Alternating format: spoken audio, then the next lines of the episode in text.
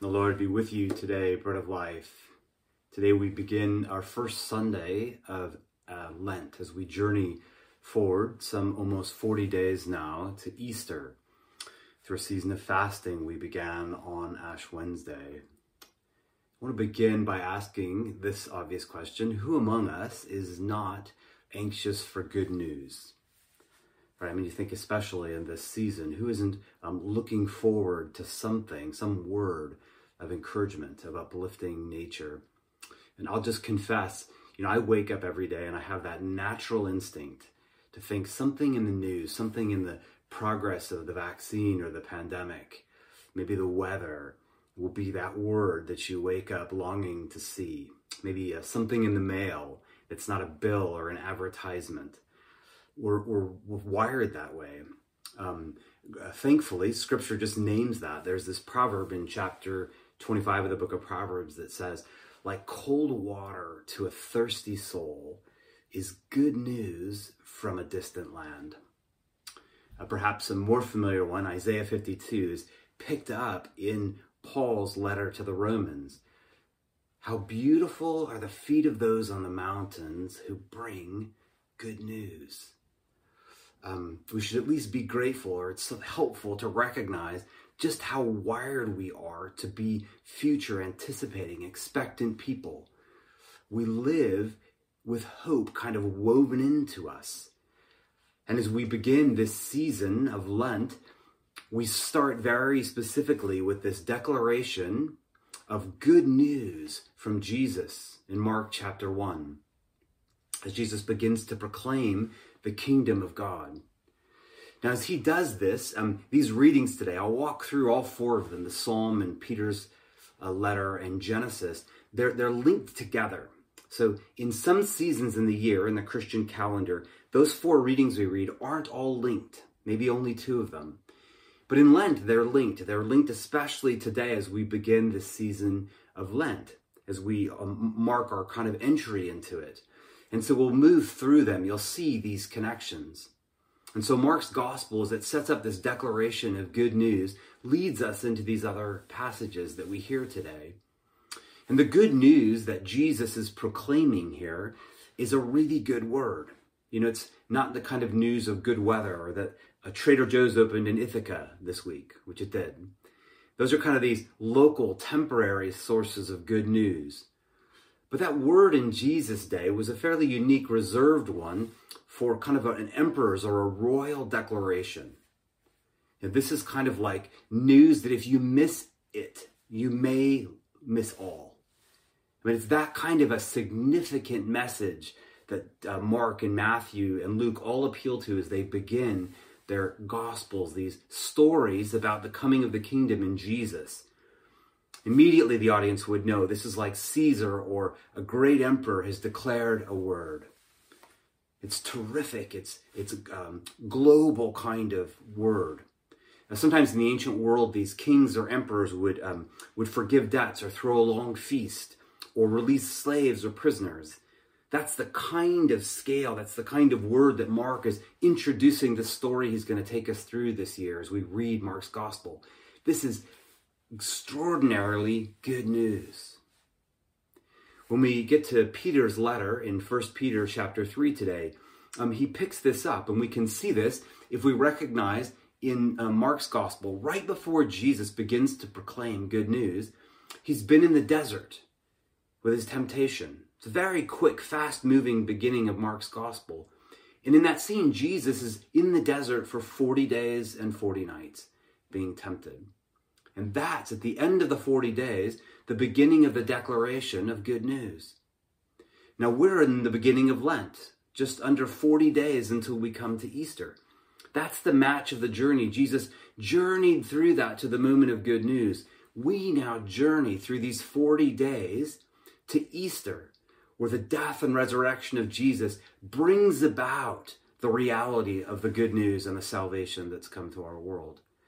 And so we walk through this season. And it's Peter that points to those 40 days and, and makes it a symbol, makes it kind of a, um, something that ties us in to world and global history.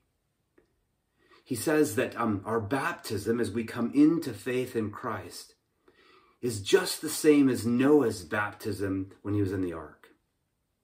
You might remember in Genesis 9, our reading from the Old Testament today, it rained on Noah and, and the ark for 40 days and 40 nights. Just as Israel was in the desert for 40 years, that 40 signifies the waiting, the cleansing, the renewal of salvation for people. And so here, this 40 days and 40 nights that rained on Noah signify his passing in baptism into a new world. Now, after the rains in the story, it takes, I think, 100 days before the water recedes, and then Noah begins to send out birds. And he sends, at the final scene, he sends out a dove. And when that dove returns with an olive branch, a freshly picked olive branch in its mouth, Noah knows good news. The world has been restored. It's safe again. It's been reestablished for life. That's the kind of scale of what's happening when Peter points to Noah and then links that to our baptism into Jesus. We're born into this new world with a grand new word. Better than a dove returning with an olive branch, Christ Himself, the Creator, has begun to make things new. Now, I'll pause. If you've read this um, reading in Peter that we'll hear together, there's this obscure line that has to be addressed or it'll just distract us. Um, Peter talks about God's salvation, and after his resurrection, it says, when he was raised from the dead, right, providing our way into new life, he says he went and he preached to the dead who were in prison. Now, that's a weird phrase and it's obscure, and it's not entirely clear what Peter means by that. Uh, there's some people that think it means angels. There's um, books in like Jude or in Enoch, this book that would have been popular at the time, that there's angels in prison and that Jesus has gone to preach to them. Some think it's the, um, the, the people who've in Israel who've been waiting for a Messiah and they're dead, and Jesus has gone and descended to the dead and now preached to them.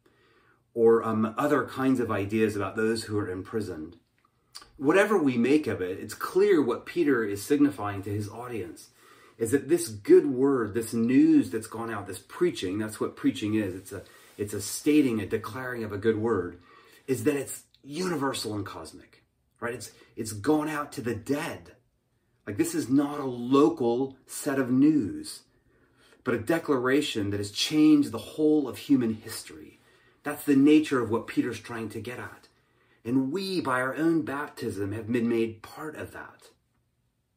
Peter then goes on to say, look, baptism is not a washing of dirt away from our body, but it is an appeal to God for a good conscience. I mean, this is, there's unusual phrases in Peter's letter all throughout this section. And we wouldn't um, necessarily know what that means, a, a good conscience. In the New Testament, this is kind of an image for discipleship. It's our honing, our being shaped, being renewed into the image of God. It's growing in our moral discernment in the world. That's what a good conscience is. Elsewhere in the New Testament, we uh, talks about the purification of your conscience. We grow to recognize good and evil. That's what Peter's getting at. As we come into our Christian journey through baptism, we begin to grow. We can spot idolatry. We can spot sin because God's Spirit is sanctifying, is purifying our conscience. We become better at recognizing our sinfulness. And that's the mark that Peter gives us as we're entering into our Christian journey these 40 days.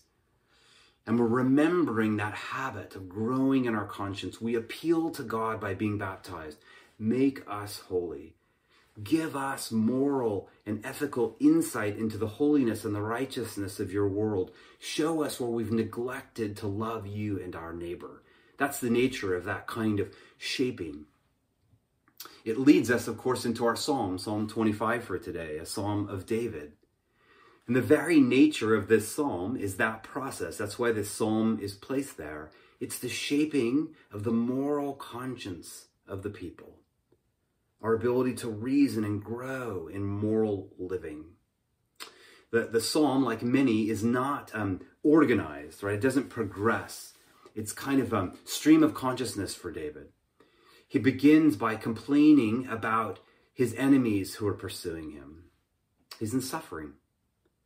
And in the midst of that suffering, he thinks to confess to God, um, my enemies sin against me. Make sure I don't sin against you. Right out of the Lord's Prayer, right? Forgive us as we've been forgiven. David's aware that his people have sinned against him. He may very well be guilty of sin. Remember me not according to my sins, but according to your loving kindness, David says. And I said this on Ash Wednesday, if you were with us in the service on Wednesday night. The suffering that we go through opens up our eyes to sinfulness. Not that we suffer because we have sinned in those ways, but because simply when we're in a needy position, we become aware of our own state, our own desires, our own conscience. And that's what David does.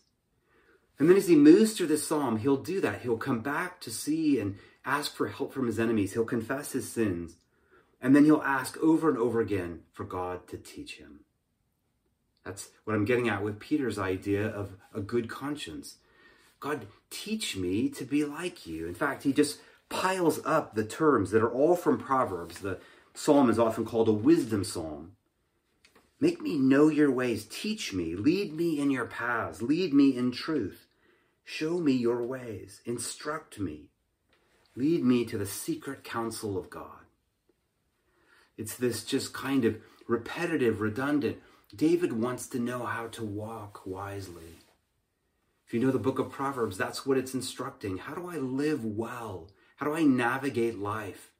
And David's praying, I'm in suffering.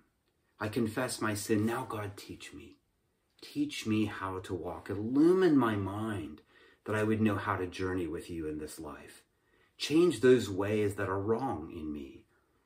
The psalm is drawing us into that for Lent. That's the journey we should be on in fasting in waiting for 40 days for the proclamation of the gospel, we refresh our own moral standing with God. We confess what is wrong and we ask to learn what is right. So, what will you do for Lent? It's the question I asked on Wednesday night in Ash Wednesday. What should I do? What do I have to do? There was a certain pleasure, I confess. I grew up in the Roman Catholic Church, and when I became a Protestant in my teenage years, I celebrated this idea. Nobody could tell me what to do anymore, these religious festivals. I didn't have to celebrate or, or observe Lent. I didn't have to give up meat on Friday. You know, there's this newly found freedom of somebody having to bind me by some kind of ritual. But it would only take a number of years to realize how difficult it is to maintain this journey, this walk of growing in faith, of gaining a good conscience, if there's not daily reminders. That's the point of Lent. It's the daily reminders, having given up some pleasure, some luxury in this life. I have a daily reminder to pray with David. Instruct me in your ways. Teach me your paths. The end of this goal I mentioned in briefly here in David's in the Psalm is that we might come in with God to the secret council where he will make known to us his covenant. It's an interesting image. The word secret council is um, it's like a the friendship of the most inside group. And that's what the Lord is offering to David. I'll give you the secret counsel of my covenant where I'll make it known to you. It's like this image that we can't quite see into, but David knows that's where you want to be with the Lord. Back in the Genesis passage today that we read with Noah, God put a rainbow in the sky to declare, to remind himself of his covenant, that he would never again curse the earth. And so we take up in Lent some kind of symbol, some kind of pattern that would daily remind us to refresh our faith. So I phrase it to it this way I'm as human as anyone, I don't want to have to give anything up.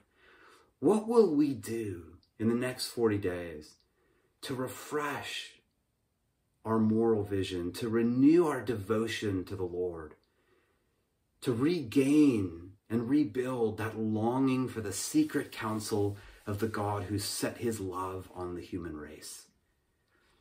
We set off in this journey, friends, and I pray for us, I pray for you, that you would know that walk, that you would be drawn in again to the secret counsel of the Lord, that you would begin to walk again with me in ways that are wise, ways that are insightful, ways that are pleasing to the Lord that we might again reflect his love to the world and back to him. God bless us in this. Amen.